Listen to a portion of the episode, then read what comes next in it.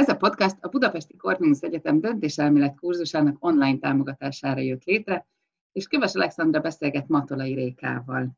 Szia Réka! Szia Szandra! A mai témánk az etikus döntéshozatal, és az előadásaidat egy Ecioni idézettel szoktad kezdeni, ami így hangzik. Aki még sohasem tapasztalt önmagában konfliktust az etika és az anyagi érdek között, az vagy született szent, vagy pedig végsőkig lealacsonyodott lény. Ezért kell, kell a közgazdászoknak beszélni az etikáról? Ezért is, és hát ugye ez egy elég melbeverő idézet, tehát két véglet között lehetünk Ecióni szerint, ha még ezt a konfliktust nem éreztük, bár azért ugye valószínűleg tartom, hogy éreztük, tehát etikai dilemmákkal, ezt magunkra és másokra való gondolkodások ütközésével biztos, hogy e, találkoztunk, és hát ide vezet az a, a, a válaszom egy nagyon egyszerű mondathoz, ahogy én az etikát magam is felfogom, oly módon, hogy ez a gyakorlati érvelés tudománya, amely emberi cselekvésekkel foglalkozik, olyan emberi cselekvésekkel, amelyek másokra hatnak. És amiért etikával kell foglalkoznunk a döntéshozatalban, mert, és ezt eddig kevéssé tettük a, a fél év során, az az, hogy végig gondoljuk, hogy mik azok a következmények, amelyek másokra vonatkoznak, az érintettek milyen módon szenvedik el, vagy élvezik egy vállalati vagy egy egyéni döntés következményeit. Nem csak a következményekről lesz azonban szó, mert hogy ugye az egy csoportja a morálfilozófiai iskoláknak, ami erre fókuszál, próbálunk más logikákat is keresni a, a mérlegelésben. És az, hogy ezek a hatások fontosak, azt talán a vírus helyzet is nagyon jól megmutatja nekünk, hiszen az, hogy otthon maradok-e, és ezzel milyen felelősséget vállalok magamért és másokért, vagy mit vásárolok be, és milyen mennyiségben ezek az alapvető döntések, és másoknak jut-e abból, amit hagyok, vagy nem hagyok, az ugye már is mutatja, hogy ezeknek a hatásoknak jelentősége van. Mondok ugye példát, amit a sajtóban láttunk, az olaszoknál már felmerül az, hogy ha el is jut a henteshez, akkor nem vesz annyit, amennyit ott talál, hanem csak éppen egy napi fogyasztásra valót, hogy jusson másnak is. Illetve számos olyan cikket olvasottunk a, a, a napi sajtóban Magyarországon is, amikor üzletvezetők mondják el, hogy milyen döbbenten nézték, ahogy a teljes hipóadagjukat megpróbálja elvinni egy vásárló, és ez milyen konfliktusokat okozott a számukra, amikor megpróbáltak a többi vásárló számára, és nem az egyén érdekeiket nézve, tehát hogy hú, minél hamarabb eladtam a készletem, hanem a többi vásárló vásárló számára is ott tartani valamilyen hipó vagy befertőtlenítő mennyisége. Tehát ezek a hatások lesznek a mai előadásunk és beszélgetésünk fókuszában.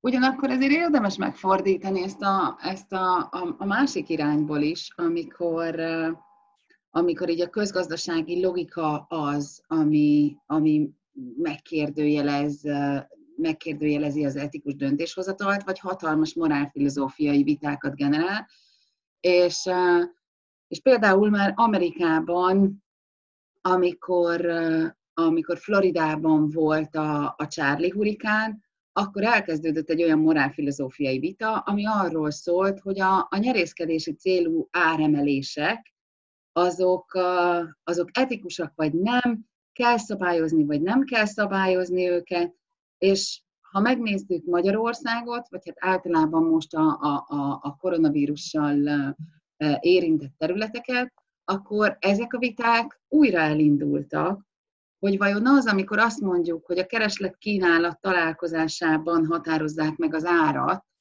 és nyilván itt a, a kereslet bizonyos dolgok iránt hihetetlenül megugrik, akkor, akkor elfogadható-e az a piaci logika, amit ugye tanítunk mi magunk is az egyetemen, hogy hát a kereslet kínálat találkozási pontjában fogják meghatározni az árakat. Mert hogy annak ellenére, hogy azt gondoljuk, hogy, hogy, hogy, hogy nem értéktelített a közgazdasági logika, bizony az, és ezért különböző morálfilozófiai iskolák csapnak össze, hogy például az ilyen áremelés az elfogadható, etikus vagy nem. Pontosan, és ugye erről valószínűleg mi hasonló véleménye vagyunk, Szandra, és ugye én inkább azt ajánlanám be mondjuk az ilyen típusú közgazdasági mondjuk úgy racionalizálás helyett a gondolkodásunkban egy ilyen helyzetben, hogy mondjuk ami, ö, ö, mi lehet egy ilyen helyzetben egy fontos vezérlőelv, és akkor sokkal inkább a méltányosság és a szolidaritás, mint sem az, hogy a, a közgazdasági logika érvényesüljön mondjuk egy ilyen áremelés keretében.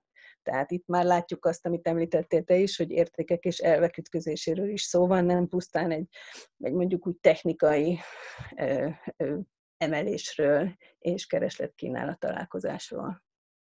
Ugyanakkor néhány morálfilozófiai iskolát is érdemes lenne megemlíteni.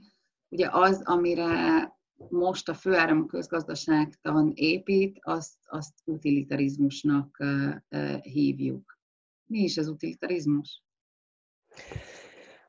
Hát igen, az alapvetés a, a, a, annak, amit legtöbbször tanulunk egy közgazdasági egyetemen, egy üzleti iskolában. Jeremy Benthamhez tudunk visszanyúlni, aki a, az élvezet és a fájdalom vonatkozásában igyekezett mérlegelni döntéseink hatását, és mivel hogy az hát kevéssé találtatott mérhetőnek és összevethetőnek, ezért a hasznosság fogalmában, fogalmában igyekezett egyesíteni azt, és azt a következményelvű iskolát követi ezzel, mi szerint a döntések kimenetének a jóságát azt határozza meg, hogy vajon a döntésen, döntésben érintettek számára milyen jó vagy rossz kalkulus eredménye oh, fog itt létrejönni. Ez az utilitarista iskola, a, a következményelvűek egyik része, hogyha egy hatalmas morálfilozófiai iskoláknak valamilyen csoportosítását szeretnénk adni, akkor éppenséggel lehet ezt a következményelvű vagy nem következményelvű szétválasztást mondanunk általában is. De amire én még szeretnék itt visszautalni, mielőtt belemegyünk abba, hogy a morálfilozófiai iskolákkal miért is érdemes kezdenünk, és miért is fontos ezekről beszélgetnünk, azok az, hogy nem kell nekünk filozófusoknak lennünk ahhoz, hogy ezeknek az iskoláknak a mankóit, eh, alapvető kérdéseit, vagy gondolkodási logikáját tetten érjük magunkban, kipróbáljunk esetleg alternatív iskoláknak a logikáját. Ugye amikor én a döntéselmélet tárgyban megpróbáltam hozóvá tenni a fél év elején a szeminárium tagjainak, hogy miért is érdemes ezt a kurzust tartani, vagy megtartani a portfóliójukban, akkor az egyik ötlet az volt, hogy ezáltal tanulhatnak a saját gondolkodásukról, legyen az természetesen hozott, vagy akár egy iskolában elsajátított, és mivel hát valószínűleg az elejétől fogva az utilitarizmus keretében gondolkodunk, ezért ehhez erősen kapcsolódunk, ugyanakkor meg lehet nézni másmilyeneket, másmilyen kérdésekre fókuszálóakat. És hát itt ebben a tárgyban ajánlunk még legalább egy nem következményorientáltat, és az a kötelesség alapú, vagy deontológikus iskola, a deontos duty kötelességből eredően, Immanuel Kant nevéhez kapcsolódva, és ugye azért is tesszük ezt, mert hogy ott nem a kimenetek a lényegesek, hanem az, hogy a döntéshozatal folyamán milyen elveket, normákat érvényesít a gondolkodásmódjában az illető. És ez egy általános döntéshozatali kapcsolódásra is rávilágít a számunkra, mert hogy a, e, ha talán beszélgettek arról az önök is, mint hogy mi a szemináriumban, hogy mi a jó döntés, akkor egyfelől úgy tudtuk meghatározni, hogy persze a kimenete kedvező a döntéshozó számára, meg lehetőleg a legtöbb érintett számára. De ezt nem mindig tudjuk sem előre látni, sem akár utólag felmérni, hogy ez hogyan alakult. Így aztán a döntéshozatal jóságában arról is gondolnunk kell, hogy ez milyen folyamatban, milyen módon jött létre. És amikor például a kötelesség alapú iskolára gondolunk, akkor ők azt mondják, hogy a döntéseinknél az alapvető normákat kell figyelembe vennünk, és a függetlenítenünk magunkat attól, hogy ez milyen kimenetekre vezet. Vannak további iskolák a tárgyban, azon kívül, hogy következmény és nem következmény alapúként csoportosítjuk őket, úgy is teszünk egy szétválasztást, hogy ezek vajon mennyire stakeholder alapú nézőpontok, vagy sem, és hogy mondjunk egy olyat is, ami nem a stakeholder alapú irányba kapcsolódik be a gondolkodásunkban, az az arisztotelészi alapokon nyugó erényetika, melyből, hogyha szeretnénk néhány izgalmas kérdést a mindennapjainkban, e, akár az általában a döntéshozatalomba becsempészni, a különösebb filozófiai jártasság nélkül is, akkor ilyenekre gondolhatunk, mint hogy vajon egy döntés révén megőrzöm-e a személyes integritásomat, azaz továbbra is hűen követem abban a döntésben is az alapelveimet és értékeimet, vajon összhangban cselekszem azzal, amiről azt gondolom, hogy egy erényes ember,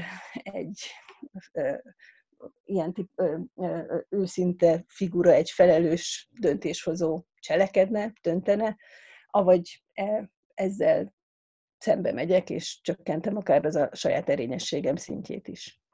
Tehát most három irányt villantottunk fel, éppen azért, hogy lássuk a gondolkodás módjuk különbözőségeit, mehetnénk tovább továbbiakkal is, és hogyha fogunk beszélni az egyén e, felelősségéről, akkor valószínűleg becsatolunk további morálfilozófiai irányzatokat a mai beszélgetésbe még.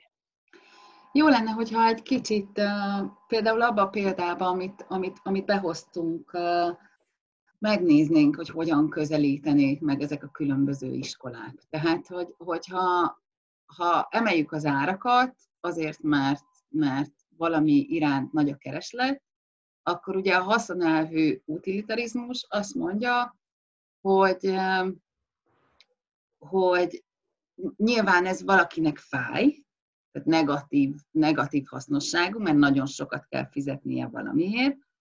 Ugyanakkor majd az, hogy ennyire sok pénzért lehet már valamit eladni, ami sokkal kevesebbe kerül gyártásba, az arra fogja ösztönözni a piaci szereplőket, hogy még többet gyártsanak, és így aztán a kínálat is nőni fog, ami le fogja vinni az árakat, ami aztán sok embernek hasznot hoz, meg mások is hozzájutnak, és tulajdonképpen ezen keresztül az összhasznosság az túl fogja lépni azt a fájdalmat, amit mondjuk azoknak okoztunk, akiknek sokkal drágábban adtunk el valamit.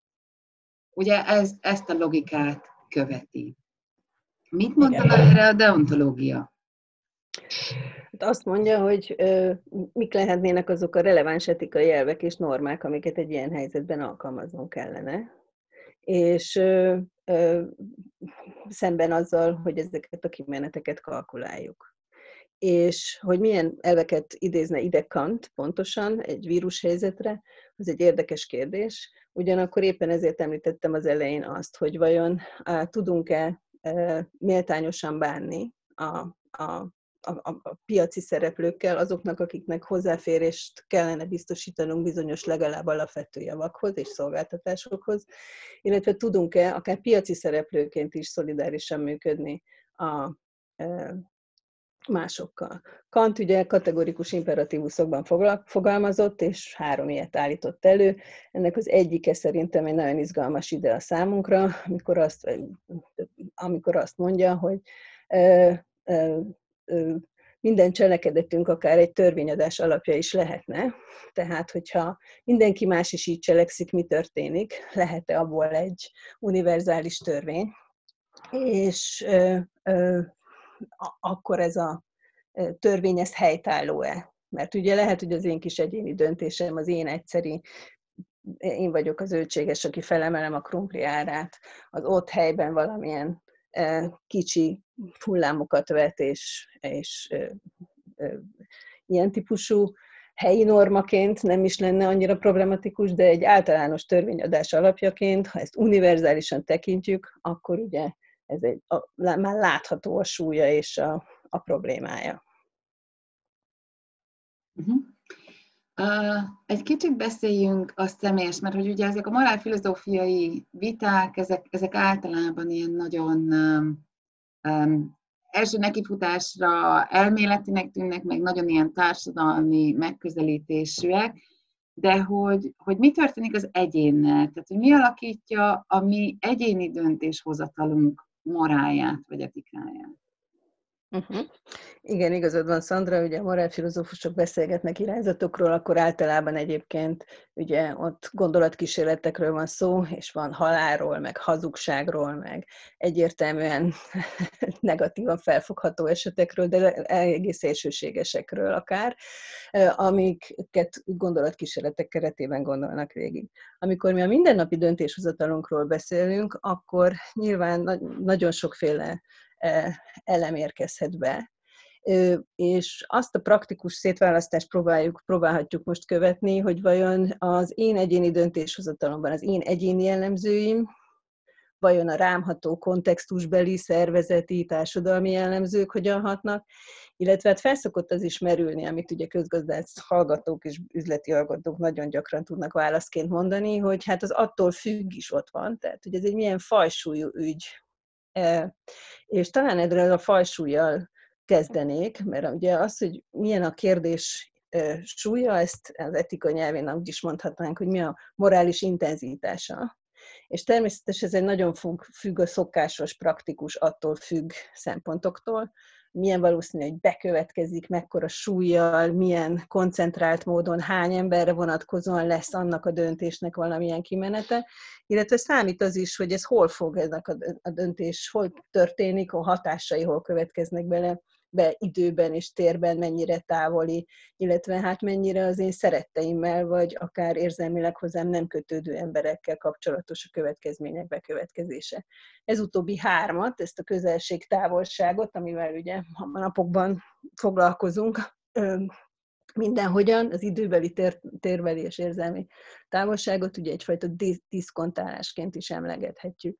És van még egy szempontja legalább, ami számomra nagyon érdekes és izgalmas kérdés, hogy vajon egy ügy súlyosságát, akár helyességének, helytelenségének, a döntés helyességének, a helytelenségének a megítélését, hogyan befolyásolja azt, hogy az adott döntésben mekkora a társadalmi egyetértés. Tehát klasszikus példája ennek, hogyha egy társadalomban nem gond adót csalni, mert hogy mhm. ez éppen csak inkább egy közös társasjátéknak tűnik, mint sem a központi büdzsé oly módon való megsértésének, hogy aztán a szociális juttatásokat is az ugye például megakadályozza, és így módon egy nagyon elítélendő cselekedetnek, akkor ez a társadalmi egyetértés irányítani is fogja a társadalom tagjait abban, hogy mennyire gondolja súlyosnak mondjuk éppen az adócsalást. De az ügyön túlmenően természetesen számít a, az egyén miensége, és ezzel nagyon sok irányból vizsgálódnak az etika tárgykörében is, közgazdászok és pszichológusok is, mi ebben a tárgyban a pszichológiát, akár a viselkedéstani a pszichológia nagyjait szoktuk ide idézni, illetve hát egy olyan pozitív modellel szoktuk indítani ennek a megismertetését, ami arról beszél, hogy az egyén egyfajta morális fejlődésen megy keresztül tapasztalatai és, és mindenféle döntéshozatali ismeretei és következményei által. Úgyhogy én szívesen beszélnék erről a modellről egy kicsit. Mely, a Kolbergi modellre gondolsz. És pontosan ez a bizonyos Kolbergi modell, melyhez akár a, ugye nagyon praktikus példákat is tudunk kötni, és ebben a Kolbergi modellben, és azért hívjuk Kolberginek, ugye Szandra, mert hogy Lorenz Kolberg az, aki ezt a modellt közel 30 éven át türelmesen kikísérletezte, és ezen idő alatt gyerekektől elindulva azok cseperedését követve, felnőttekig követte azt, hogy milyen módon válaszolnak egy-egy hát gondolatkísérletre, tehát nem helyzetbe hozta őket, hanem úgynevezett morális ítéletinterjúkat csinált, azaz kis esetekkel szembesítette őket, és arra volt kíváncsi, hogy az eset szereplője olyan helyesen cselekedette, és hogyha ha igen, hanem miért? Nem is a válasz helyessége, vagy a cselekedet helyessége érdekelte, hanem a magyarázat mélysége és alapossága. És ebből építette azt a modellt, amelyben azt mondja, hogy a gyerek, a kamasz és a felnőtt korunkban máshogy reagálunk ilyen helyzetekben, más motivál bennünket, és így aztán más is a, a morális jellemzőnk. És azt mondja, hogy gyerekkorunkban igazából az alapvető impulzusunk az a helyes cselekedés, a helyes cselekvésben, hogy szeretnénk elkerülni, hogy büntetés érjen bennünket. És hát, ha egy előadáson volnánk, akkor bizonyára feltenném a kérdést a közönségnek, hogy vajon például miért nem puskáznak, vagy puskáznak éppen. És erre azért nagyon változatos válaszokat tudunk kapni, hogyha egy ilyen őket érintő hétköznapi tantárgyi eseményben gondolkodunk. Egészen attól, hogy ez egy tiszteletlenség volna a társakkal, vagy éppen az oktatóval szemben, a egy olyan érvén át akár, hogy hát így aztán hogyan tudom élvezni a jegyet a végén, ha nem is egy valós tudáson alapult, hanem egy ilyen típusú csaláson, egészen odáig, hogy halálciki a többiek előtt, hogyha elkapnak a puskával, és végül akár odáig is, bár ez inkább valóban ide kapcsolódik a büntetés elkerüléséhez, hogy ha elkapnak, mi történik.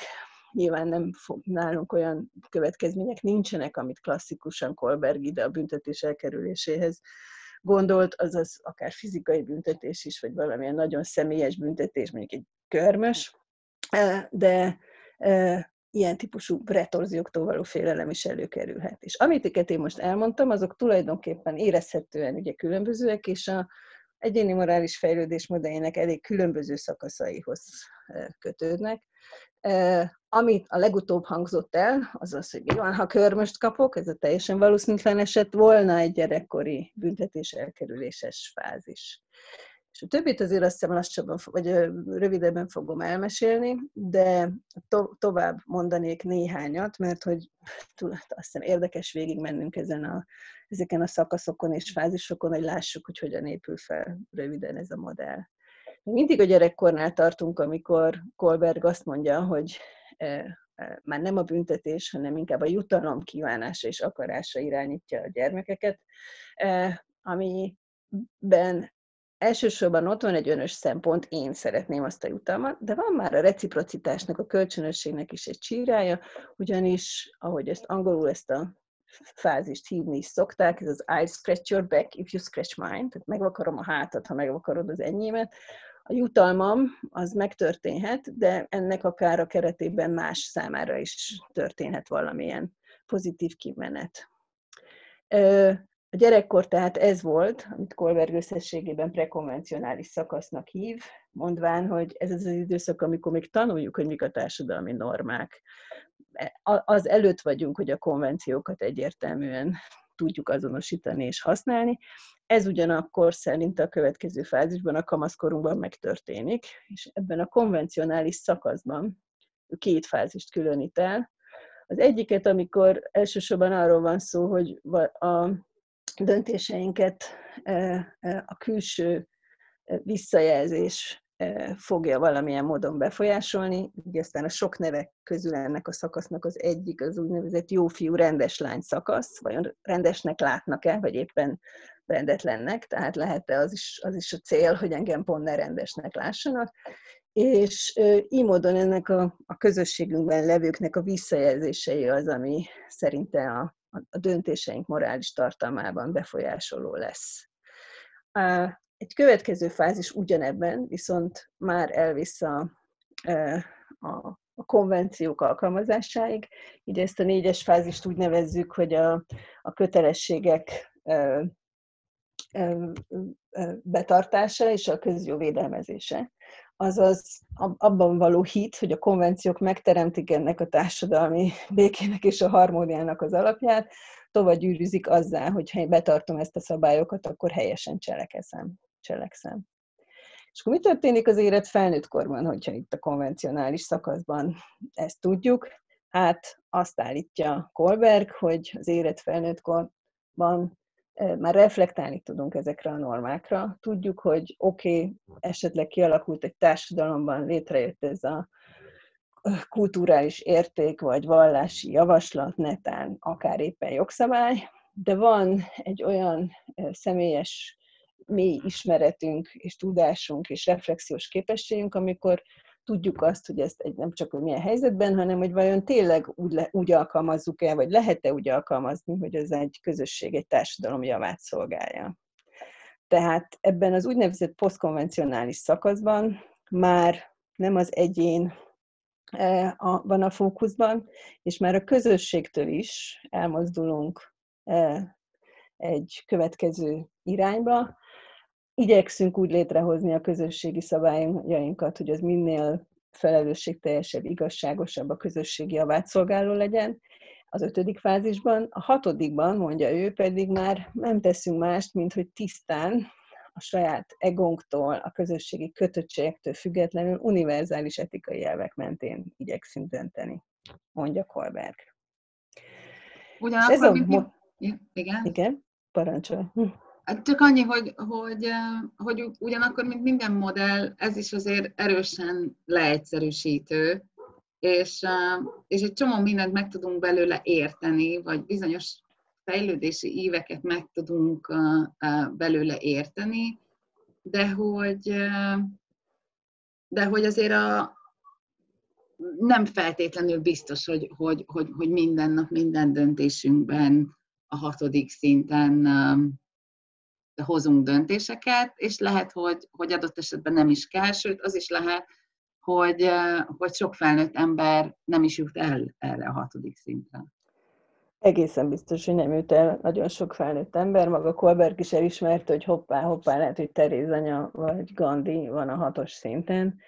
Nincs, nem nagyon tudunk ennyire konzisztensen csak a, az elvek mentén működni ahogy ugye Ecioni is ebben a bizonyos bevezető mottóban mondta, a mottónak szent idézetben, hogy ezek a konfliktusok ott vannak, és ebből a konfliktusban nem mindig az etikai elvek mentén keveredünk ki győztesen. Ecioni egyébként azt is mondja, hogy ez nem gond, hogyha ide-vissza kanyarodunk, hanem azt mondja, hogy ez teljesen egy kreatív konfliktus is lehet az egyén és a közösség érdek között, ami aztán a, meghatározza valahogy a viselkedésünket, és ezt a kreatív konfliktust magunkban jól kell megélni. A modell egyébként valóban egy leegyszerűsítő, és nagyon sok kritikát kapott több oldalról. Részben azért, mert hogy igen, vajon tényleg ilyen lineáris-e és ennyire koherens a, e, e mentén a működésünk, ha elértünk tisztán egy kort, és ugye az állaszunk azt már tudjuk, hogy nem. Azért is élvez számos kritikát, mert hogy hát, hogy vajon kulturálisan és az elvek szintjén tényleg van-e olyan, e, akár csak modellalkotási módszer, ami minden környezetben, minden kontinensen, minden társadalmi csoportban ugyanazt jelenti, tehát ezeket az univerzális etikai értékeket, illetve azokat a kis interjúkat, amiket csinált, lehet-e univerzálisan értelmezni. Főleg, hogy a gondolat egy amerikai fiúiskolában született. Született, igen. Hát és csak amerikaiakat és csak fiúkat látott. Hát ez lett volna az én következő poénom is, mert hogy ugye az a legfőbb kritikája.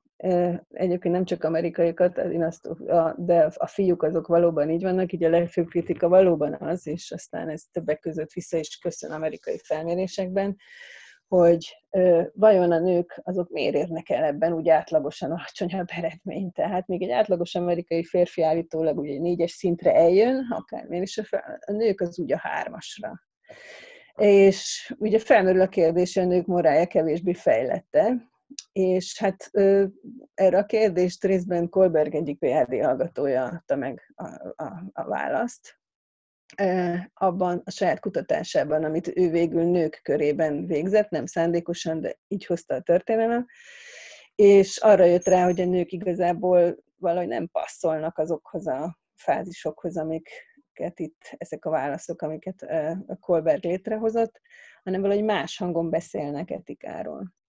És hát ez lett egyébként a feminista etika egyik alapvetése. Jó lehet ma már egyáltalán nem gondolja Gilligan sem, hogy ez egy férfinői, vagy talán egy maszkulin, feminin szétválasztás lehetne az etikában, hanem azt mondja, hogy létezik a jogokra alapozott irányzat, ahol szabadság és a szabadságnak a joga áll az, e, és az igazságosság elvei vannak a középpontban, és létezik az úgynevezett gondoskodáson alapuló etika, az Ethics of Care, amit ő ebben a kutatásában elsősorban azonosított, ahol elsősorban a kapcsolatok megtartása, a harmóniában való, másokkal való harmóniában élés van a fókuszban, és a méltányosság elve az egy központi elem. És hát számomra mindig úgy érthető ez a, ennek a kettőnek a különbsége leginkább, hogy az egymáshoz kapcsolódása is, hogy mit mondanak a felelősségről. És ugye a, a jogokra alapozott etika azt mondja, hogy a felelősség nem más, mint egy cselekedetben lemondani valamely mást sértő, korlátozó tettről. Tehát inkább a saját szabadságomat korlátozom valaminek a megtételében, csak hogy más ne sértsek ezzel. Míg a gondoskodáson alapuló etikában ugyanez a felelősség úgy hangozna, hogy megtenni valamit egy szükséget szenvedőért. és hát azt gondolom, hogy mind a kettő nagyon jó felelősségdefiníciónak hangzik. Egyik sem rosszabb a másiknál, tehát nincs hierarchia a két irányzat között, ha vissza akarunk térni egy pillanatra a négyes, hármas szintre, hanem inkább nagyon jó kiegészítik egymást, és hát a Gilligan is gyakran ezzel a yin jellel igyekezte a kettő egymáshoz való kapcsolódását kifejezni. Tehát a Kolbergi kritikák elérkeznek egészen idáig, ugyanakkor azért, ha már ilyen hosszan beszéltünk Kolbergi modellről, ne vessük el, és nem csak azért, mert ilyen hosszan beszéltünk róla, hanem ha végig gondoljuk, hogy az egyes szinteken milyen alapvető kérdések mozgatják az illetőt, akkor ha összerakjuk azokat egy akár hatos listává, hiszen hat szintről beszéltünk, kezdve attól, hogy vajon bajba kerülhetek-e emiatt, mire számíthatok belőle, mit gondolnak majd róla, mit kívánnak meg tőlem a törvények, és mik a kötelessége, mi a jó a közösségnek, illetve milyen morális elveket volna érdemes végig gondolnom, vagy kamatoztatnom, alkalmaznom ebben a döntési helyzetben, akkor ugye kapunk egy elég jó keretet egy morális tartalmú döntés értékelésére.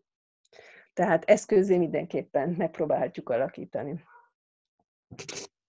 Még egy kicsit a... beszéljünk a szervezeti hatásokról, mert ugye említetted a, a, az egyéni hatásoknál, hogy, hogy egyáltalán nem mindegy, hogy milyen kontextusban hozzuk meg ezeket az egyéni döntéseket, és így aztán a, a szervezetnek ebben elég nagy szerepe van.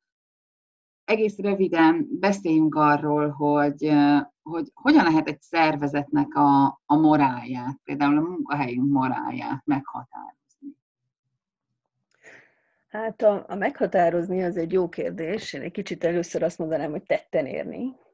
Uh-huh. Ugye azzal az állítással próbálunk itt most megküzdeni, hogy a szervezetnek is lehet jelleme, és vannak a olyan hordozója ennek a jellemnek, amiről ez tetten érhető, és egy alkalmazott számára, vagy egy szervezeti tag legyen az bárhol a, a szervezetben számára is az valahogy világossá válhat.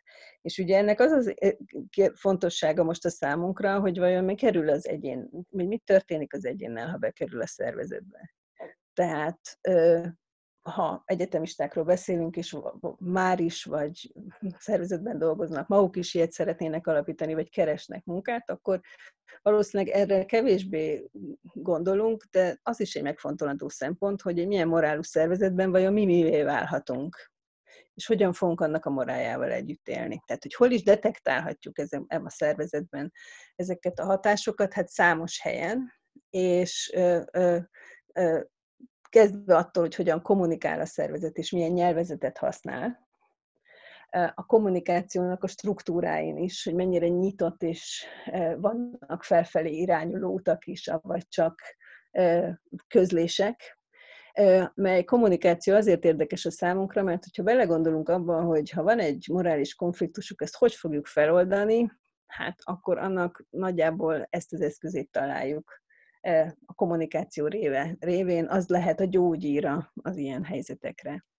És hogy mennyire szabadon lehet előhozni egy szervezetben morális tartalmú kérdéseket, nyilván keretekben történő vagy megvitatásra, az egy nagyon fontos jellemzője a vállalatoknak is. Van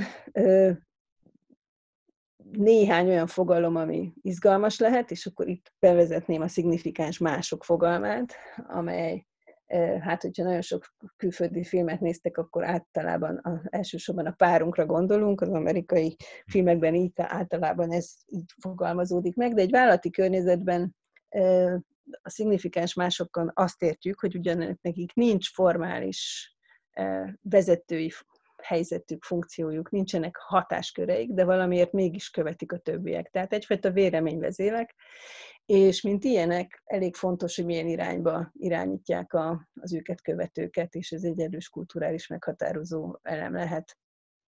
Lehetnek ugye ők bajnokok is, vagy hősök, és ezeket a szavakat a környezeti menedzsment irodá, irodalmából idézzük ide, tehát nem pusztán csak mondunk valamit rájuk, olyanok, akik képesek például valamilyen zöldítést úgy elindítani a szervezetben, hogy nem ők a vezetői, de képesek a vezetőiket is meggyőzni róluk, és akár a munkatársakat is arról, hogy azt a magatartásmódot ténylegesen magukra vegyék, éljenek azzal. És hát természetesen lehetnek olyan típusú szignifikáns mások is, akik nem éppen építőek a szervezet számára, hanem valamilyen módon etikai csapás irányába vezérlik azt. És hogyha röviden szeretnénk beszélni arról, hogy mi, min érthető, érhető még tetten ez a fajta moralitás, akkor egy döntéstárgyban talán a döntéshozatali rendszereket emeljük ki, ahol ugye elsősorban amellett érvelünk, hogy ha végignézzük, hogy ki dönthet, hogyan dönthet, és milyen az elszámoltathatósága, akkor milyen módon ö, tudjuk azokat a döntéshozatalba becsatornázni, akik a döntés hatásait elviselik. Tehát elsősorban az, amellett tudunk érveket mondani, morális érveket, hogy ö, miért is fontos a részvétel ö, a szervezetekben, és a egyfajta tettenérési lehetősége a morálnak az, hogy látunk-e arra módokat, hogy munkavállalók nem klasszikus döntéshozói szerepben is részesei lehessenek a döntéshozatalnak. Részvételről még azért fogunk beszélni a, a társadalmi uh, döntésekkel kapcsolatban is. Uh, van-e még bármi, ami, ami, ami, amiről úgy érzed, hogy, hogy muszáj néhány mondatba behozni egy a, a, a szervezeti hatással kapcsolatban? Hát az én kedvenc terepem ebben a teljesítményértékelés, mert hogy ugye az vajon mit közvetít, milyen értékeket és milyen magatartásmódokat közvetít az alkalmazottak számára, mit ismer el és mit büntet egy szervezetben. Itt mindenki, aki már részesült bármilyen teljesítményértékelésben, talán tud példát arra mondani, hogy mit gondol építőnek, és mit gondol olyan típusú érték közvetítőjének, ami pozitív, vagy éppen azt gondolja, hogy hú, hát ez van a misszióban, de a teljesítményértékelés mégsem azt szolgálja, milyen fajta konfliktusok lehetségesek. Viszont ezen a területen azt a kedvenc példámat szoktam mindig elmondani, ami nem általában teljesítményértékeléses, de mégis egy nagyon fontos igazságossági elvet hoz be a vállalati működésbe a javadalmazás keretében, és pedig ez az, amikor néhány vállalat, és most általában két amerikai példát szoktunk emlegetni, a Whole Foods és a Ben Jerry's példáját, akik nagyon szigorú megpróbálták azt lefektetni, hogy mi lehet a maximális arány a legtöbbet keresők és a legkevesebbet keresők között. Tehát amikor sok százszoros, ezerszeres lehet akár a felsővezetők eh, bére és jövedelme a legalsóbb szinteken lévőkhöz képest, akkor ezek a vállalatok egy konkrét limitet tesznek, illetve tettek rá. A Ben Jerry's induláskor ezt egy az ötben határozta meg, és hát amikor legutóbbi időben tudunk egy ilyen dátumot róla, ez már azért egy tíz éves adat, bő tíz éves adat, amikor az Unilever felvásárolta, akkor egy a 17-ig inflálódott ez az arány, de hát még mindig az inflálódás ellenére is ugye nagyon távol állt az akkori piacon általában elérhető arányokról, és nagyon jól kifejezte a, a tulajdonosok, Ben és Jerry hozzáállását ahhoz, hogy mi lehet a méltányos, igazságos különbség a fizetések között. Az én kedvencem meg, meg az, ahogy, ahogy ugye az angolban a Chief Executive Officer-t Chief uh-huh. FX Officernek is hívják, mert hogy, hogy ez uh-huh. az a mhm. terület, ahol aztán tényleg a fejétől bűzlik a hal. Tehát, bizony, tehát az, hogy, az, hogy egy felsővezető vagy a felsővezetők mit gondolnak a, az etikus döntéshozatalról a szervezeten belül, az óhatatlanul le fog csorogni minden-minden szintre. és hogy ugye nem is kell erről akár speecheket tartaniuk, tehát hogy szó nincs arról, hogy most ebből nekik filozofálniuk kellene, hanem a mindennapi működésmódjuk akár, tehát ahogy akár csak érkeznek a munkahelyükre, hogy bánnak a környezetükben lévőkkel, amilyen e, kultúrát teremtenek, annak már van olyan tovagyűrűző hatása, amiről beszél Szandra, valóban, és ugye egyszerre teheti a, vagy hát nem egyszerre, hanem egyfelől teheti a szervezet tagjait elkötelezetté a szervezeti értékek mellett, hogyha ez egy a, olyan vezető, aki maga is azokat követi, vagy teljesen cinikussá a szervezet értékeit illetően, hogyha látja, hogy, hogy például nincsen köszönő viszonyban az, amit a val a, a szervezet, és amit követ a vezetője. Én nagyon szépen köszönöm neked ezt a beszélgetést. A hallgatóknak Én is meg, köszönöm. A hallgatóknak meg köszönjük, hogy, hogy meghallgattak bennünket.